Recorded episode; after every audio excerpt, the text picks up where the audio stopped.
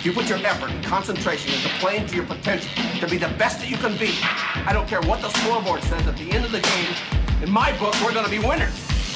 The talent for so many players today, the talent in the spotlight, it's taking them to heights that their character's not strong enough to support. I'm one of those set goals, achieve goals. I talked about faith, passion, obviously the drive of the guys that I've been around and the guys that surround me every single day. If I want to be one of the best, I've got to play with and against the best.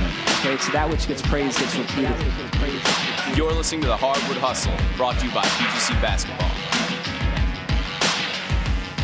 All right, TJ Rosene here with the Hardwood Hustle. We got a special episode coming up here. It's going to be a two-parter, and I'm bringing on one of my former players, Clint Cybulski. And uh, Clint is one of our PGC directors. Uh, super inspiring guy. But we're gonna, for you coaches, we're gonna dig deep into um, a lot of different topics, specifically like reflecting back on a coach-player relationship. Uh, what went well, what didn't go well. Uh, we haven't rehearsed this, uh, haven't planned it. We're just diving straight in with a bunch of questions, and uh, we're to just uh, um, go through what it was like to be coached by me, what I could have done better, uh, and, and this coach is thinking about what you would do with your own players, like what would a conversation sound like with this. So it's going to be uh, pretty personal, pretty in depth right here, but should give you some good feedback and reflection time of your own. But first of all, uh, Clint, thanks for joining us. Hey TJ, thanks for having me, man. Yeah, so I'm really excited to do this. We're down here in Hilton Head Island, South Carolina, and uh, Clint is a PGC director, and he's directing a session here. And uh, Clint, not uh, not not. Uh, I'm trying to paint a picture for who, for who you are as a college player. Okay, so I walked in the session the other day and had a really hard time finding you because how tall are you, Clint? I'm five foot nine. Five foot nine, and um, you know he, he's uh, not a, an imposing type person. You would not pick him out as a college basketball player um, just by looking at Clint. Uh, but Clint was absolutely one of the best players I've ever coached. He was such a joy to coach, and what he brought to the team was just amazing. He even had a uh, after he graduated um, a D League tryout. He was a leader for our team, part of a national championship team. Um, but you wouldn't know it, and so if you were coaching as one of those players that uh, was overlooked by a lot of people and would be, you know how the recruiting process goes, and um, but Clint added as much value to our team as any player uh, that I've ever had. And Clint, let's dive right into that. Tell me a little bit about. Um, tell me a little bit first of all about what's going on at your PGC session over there, and you can let people know what you're doing and how you got into directing uh, at such a young age. Yeah, well, first thing first is thanks a lot, TJ. You know, it's a pleasure to come on. It's a pleasure to kind of hear some cool things. Um, yeah, a lot of that's luck. Just thankful to have the opportunity to be able to play for you, man. Yeah. Well, um, so Clint's here. He's he's directing a PGC course, and he's he's. Uh, I can't think of a better person to be directing a PGC courses. Um, I have my own children um, at the course, and you've worked with them before. But when you're talking about, uh, I've shared this before, but uh, a really successful gentleman one time shared with me that uh, you know when you're growing up, you have heroes, and then when you get older and you have your own children. Uh, your heroes quickly change, and your heroes in your life turn into the people that pour into your children. And you've poured into my children as well as anybody uh, that I've ever been around. And you're in there pouring to other people's children. And you know, I at PGC we we count it just such a blessing to have a guy like you pouring into young people's lives, and you do an amazing job and so intentional about it, just as you were intentional um, as a player. One of the most intentional leaders I've ever been around um, with our team. The things that you did were un canny. So let's let's start off with on a high note. All right, then we're gonna then we're gonna hit some of the, the dips and valleys and some of those things. But uh, so let share with our coaches some of the things that you did. You don't have to go into the why yet. I'm going to ask you that, but share some of the things you did uh, to lead our team as far as inviting them to workouts and just the, the things that uh, added so much value to our program. Yeah, for sure. Well, the first thing is, is not like anything I thought of. Like I had great mentors. I had you, of course. I had Mono, had Chad Sanji, guys that spent a lot of time, like my grandfather, people that invested time, and it was more about investing in people than trying to get something out of it. Uh, probably the best thing I ever heard from you is like your life's not about you, and uh, something I really cared about. And with my teammates, it was just more about what can I do to serve them each day to show that I actually care. It wasn't about trying to get your coach to like you, to get like the people around the area to like you. It was more just about can you show an authentic self to make sure that they care. So little things like showing guys how to vote. Most guys on our team didn't weren't signed up to vote, so going to show guys like what to do with that. Uh, some guys didn't have bank accounts. Some guys didn't have bank accounts, so just getting them set up with that. Um, making sure we spent extra time getting our classes right. just kind of like little things. If we had, we actually did pool workouts for a little while. Some of the guys thought that was pretty funny. But uh, we would wake up in the morning or, or after practice and try to convince a couple guys to come and do a pool workout. And uh, it was just more about investing time with one another, showing each other we care, even if it was like driving down the road to go pick a guy up, have some breakfast with them, just have a good time. So, our coaches that are listening, I think one of the things that they would would love to know, you know, I, I know you can't create that same sense because I've coached hundreds of players and I've only had a handful of players. Probably, you know, you know, I've had a ton of great guys, great guys that poured into so many people, and the list goes on and on from from you and Austin Farrow, Patrick McCrary to you know, you just go down the list of just amazing players they've had, but you were uh, probably the most intentional about it to like serve and build a relationship with teammates. And coaches dream of having players like that, you know, but it's it's not very often. If they've got one out of ten, they consider themselves really lucky. What are some lessons that you learned? You talked about your mentors throughout life, and what are some lessons you learned that uh, that helped you to decide to invest in those relationships and not make it about you? Well, that's a good question. Probably the first thing is just so my my my grandfather was a was a business owner, and his big thing was like if you have people working for you or you have people working with you, they're not going to work the same level if they don't care about you. And so you've got to show that care first, and it, it's usually finding a way of what they care about, something that they like, something that they're passionate about, and then just doing it with them. Or if it's not something they're passionate about, something that they need and so coaches do that all the time. And so it's sometimes maybe just giving that reminder to players saying, "Hey, what does your teammate need right now? What does your teammate care right care about right now?" Asking them and then saying, "Seek that out." And it could be something small, it could be something big, it could be just talking about their relationship. It changes the game. As a, from a coaching standpoint, um, you know, like thinking about pouring into uh, into players. Let's talk about. Uh, I want a two part question here. What are some things as a coaching staff we did well? To pour into you to you know to make you want to work hard for us to make you want to make others work hard. What are some things we did well as a coaching staff? Things you guys did well was keep things simple. Things like being able to create space. So things on the court keeping it as simple as possible with our read and react. There was very uh, very clear and understanding principles that we were going by. And then off the court was keeping an open mic. Like you always talked about truth love and transparency think that transparency was probably the biggest thing. Like I think you remember the one day where Willie stood up in film session and was just like, I think that there's another guy on the team that needs to play more. And so most coaches would probably be like, well, no, he doesn't need to play more. He doesn't need another chance or whatever it is. And you're like, let's have that conversation. And sure enough, that player got to play a couple day, days down the road, played really well, had like nine points. And before that, I think his high was like three. So the fact that that's a conversation, the fact that you guys, there's coaches that talk about different things, and then there's coaches that act about different things. And so we always knew that there was going to be that truth, love, and transparency, and that transparency went two ways, obviously. Yeah, yeah. Did you feel like as coaches we were transparent with you? For sure. And then, and how, did, how did that serve you as a player? And also, what pills were tough to swallow as a player, like with that transparency? Yeah. So transparency went two ways. One time, there was lots of times where you'd you'd hear things and you'd like to hear them, and you'd you'd be accepting. So like at the beginning of the year, where there was opportunities to start, there was opportunities um, to to get more playing time to do whatever. But then as soon as like for example for myself, let's just be let's put things out like I had an injury during the year and there was no way of me being able to perform at, at a certain level. And we had talks almost daily about it, like how I was doing, how I was progressing. And there came a time where like, hey, look at Clint, this is, this isn't going to work this way. And we had an understanding of where I could fit in. But at the same time, the transparent, like there was transparency in that, but there was also love in that like there was a lot of hey like there is going like it wasn't just a shutdown there's lots of coaches that probably in my situation there would have been like hey he's he's probably not benefiting us on the court right now what are some things as looking back on your career you know as a coach and staff what could we have done better to support you as a player what what are some things that we could have done that uh, would have made your your career more fulfilling. We had these conversations towards the end of your oh, career, sure. but what what are what are some things along the way as a coaching staff from a player's perspective. And I think a lot of coaches will uh, will learn from these. I know we'll learn from him. I'll learn from him. What are some things we could have done better to support you as a player?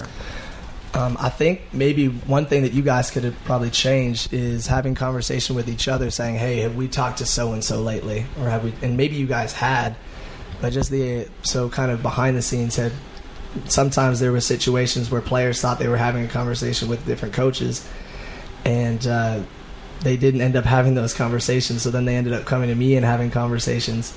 Uh, when I had to try to kind of figure out what was really going on in the background. So, kind of coming back and checking with those players, or just between yourself, like, hey, had we talked to, um, had we, so this isn't a situation, but had we talked to Steven about this? Um, oh, actually, our assistant coaches didn't talk to him about it. Let's go back and check out kind of what that was. Yeah.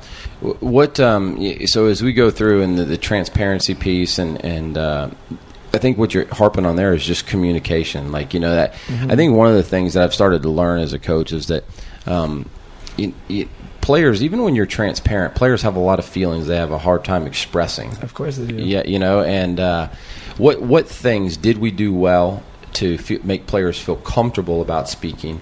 And what could you do better? What could coaches do better to help players feel more comfortable to, to give their truth, love, and transparency? I think as an, an adult, right, and has having been through it for 16 years as the head coach, like I don't have a really hard time being transparent, you know. Right. And, and and but for uh, it's different when I'm looking at an 18, 19 year old, and, and how do they become transparent? So, what things did we do well to open up the gates for you to be transparent, communication lines to be good, and what things could we have done better in that? Yeah. So I think in like practice situations, there was different scenarios where you guys would say, "Hey, we have open mic Monday."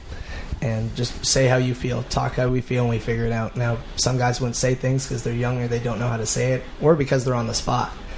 And so maybe saying, hey, tomorrow we're going to have an open mic.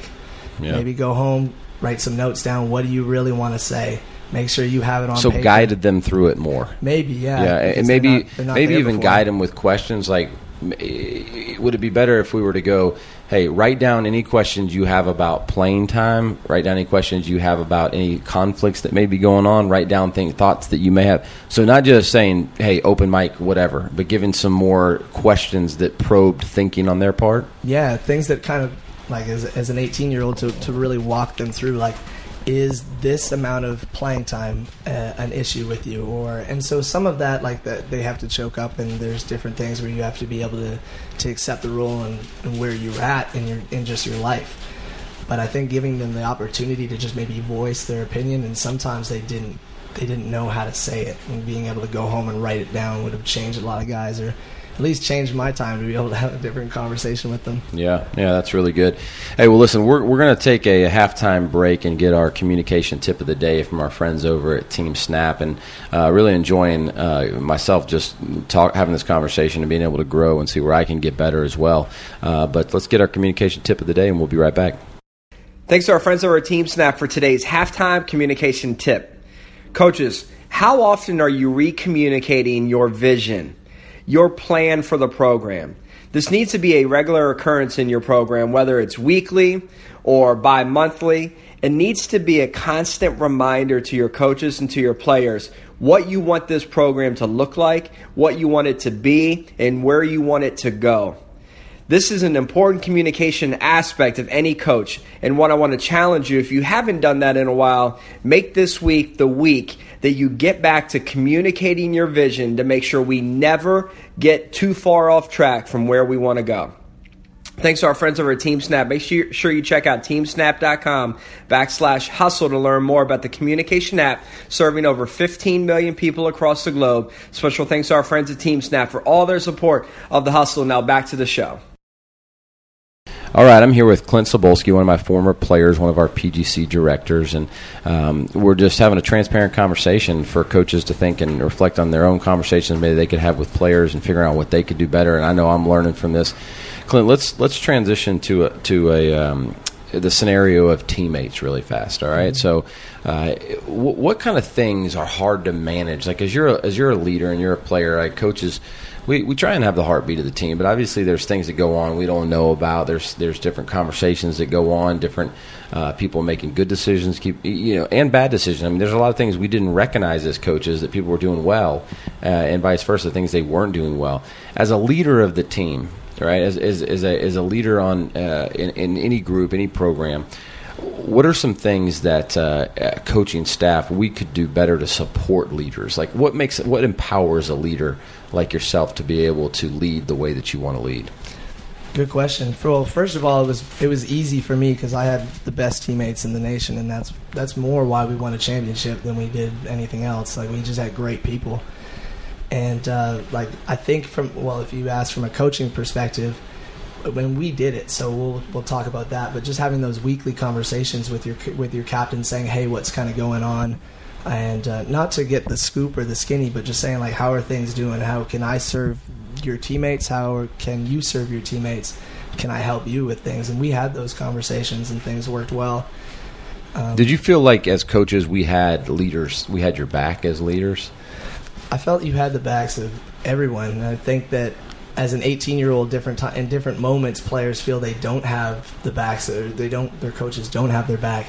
But when you look at it from a full perspective, when you stand there and you just have the time to think, absolutely. What what, what things made you feel like we had your back? What things helped you to think, man, coach coaches they, they care for us. They've got they they've got our back here. I think it's a small thing. So every single practice, we didn't start by warming up. We started with a conversation, and doing it two years in a row, some of the conversations were the same. And that doesn't that's not a bad thing to say the same thing over and over and over again. I think some coaches feel like they shouldn't or that players will find it boring. Well, yes, sometimes players will find it boring, but that's how you build culture. You say the same things over and we know that truth, love and transparency, you could say that in any Emmanuel College player and they know what that means. And so I think that's a that's a very small thing, but I think that as a as a coach last year going into pro, like it, it worked there too. We would start every practice, and I would start the practice with just some sort of talk, and sometimes it was just like, like we just opened it up about playing time, and that's a that's a different thing for call, for for pro guys. It worked really well, and so So transitioning, um, so after Clint left, he um, he went on and had a D League tryout. Eventually, got into uh, coaching at a pro team over in Canada. And uh, when you when you flipped over from from player to coach, what was the toughest transition that you had to make? There's a lot of coaches that listen to this that are just fresh off playing and they're making the transition. What what are some things uh, that were tough for you in the transition of coaching? Um, I didn't find it that difficult, but I think what most people, at least when I went and asked for advice, is that you have to know that you're not a player anymore. And so you have to be able to go ahead and put that down and say, I'm not a player, and you have to look at it from another perspective. When you're talking to your teammates or when you're talking to your players, you're not going to say, hey, when I used to do it this way. Because it really doesn't matter how many you put up last week, last month, last year. They don't really they don't really respect that as much as they do say, "Hey, I think this would benefit your game." And They care about their situation. They, Yeah. I, yeah. I- felt myself early in my career talking about my career before I realized they didn't care about my career. You know, they, they really don't, and uh, it's hard for them to envision that. You know, what um, you, you you had to coach a myriad of different types of players, right? Yeah. What was the most difficult type of player for you to coach? The most difficult was somebody who was right at the brink of being special, but couldn't do something really small to change where they were at. So a guy who believed that they were great, who was very close to being great, and there, there we had a multiple of them. And this doesn't mean that they were bad people. We had wonderful people on that team, but guys that couldn't change one part of their game because, of course, they're getting paid now to do what they're doing.